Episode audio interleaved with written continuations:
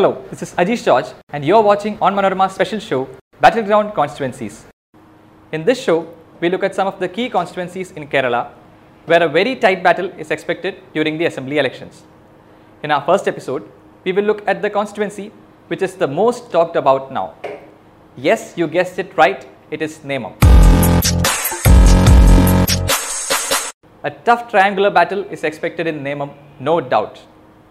Let's take a look at how the constituency voted in the past elections.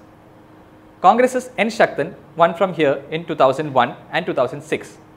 In the 2011 assembly election, V. Sivankutty of the CPM wrested it from him. But what happened in 2016 is what made history. With O. Rajagopal's victory, the BJP got its first MLA in Kerala.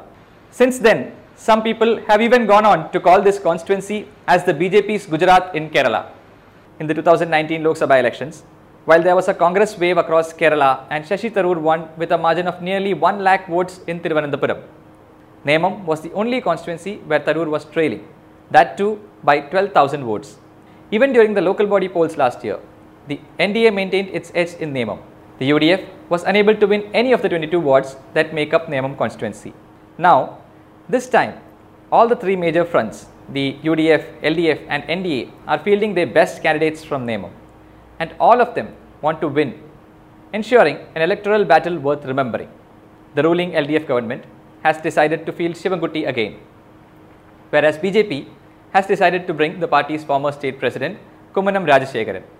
After a lot of dilly-dallying with names like former Chief Minister Oommen Chandy, leader of opposition Ramesh Chennithala, and even Shashi Tharoor, the UDF has finally announced K. Muralidharan as its candidate from Nemom. We have our reporter Ayyappan from Thiruvananthapuram with us to give more insights on the chances of the three candidates. Hello Ayyappan. Hi, Ajish. So how is the situation there? Uh, as you said, in the last in the last two assembly elections, that is in 2011 and 2016, it was a two-way contest uh, between the BJP and the CPM. The Congress in 2011, the Congress had abandoned the constituency in favor of minor allies. This this has been uh, there. There was a tendency to kind of portray this as a BJP CPM conspiracy, a secret deal between the BJP and the Congress. Even even recently, Chief Minister Pinarayi Vijayan wanted the Congress to account for the huge loss of UDF votes in Nemom.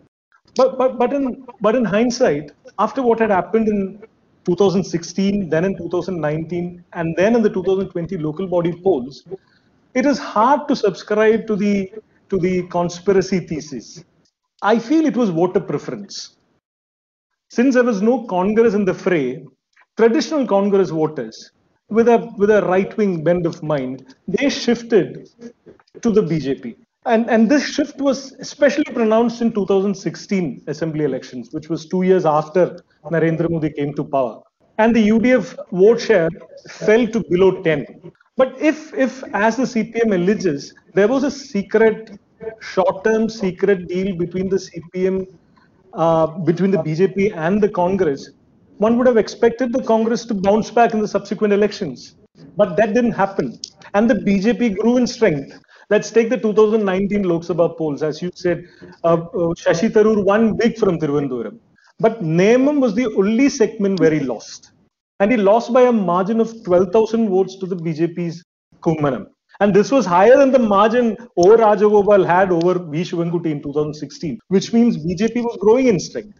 And then, then there was the uh, 2020 local body polls.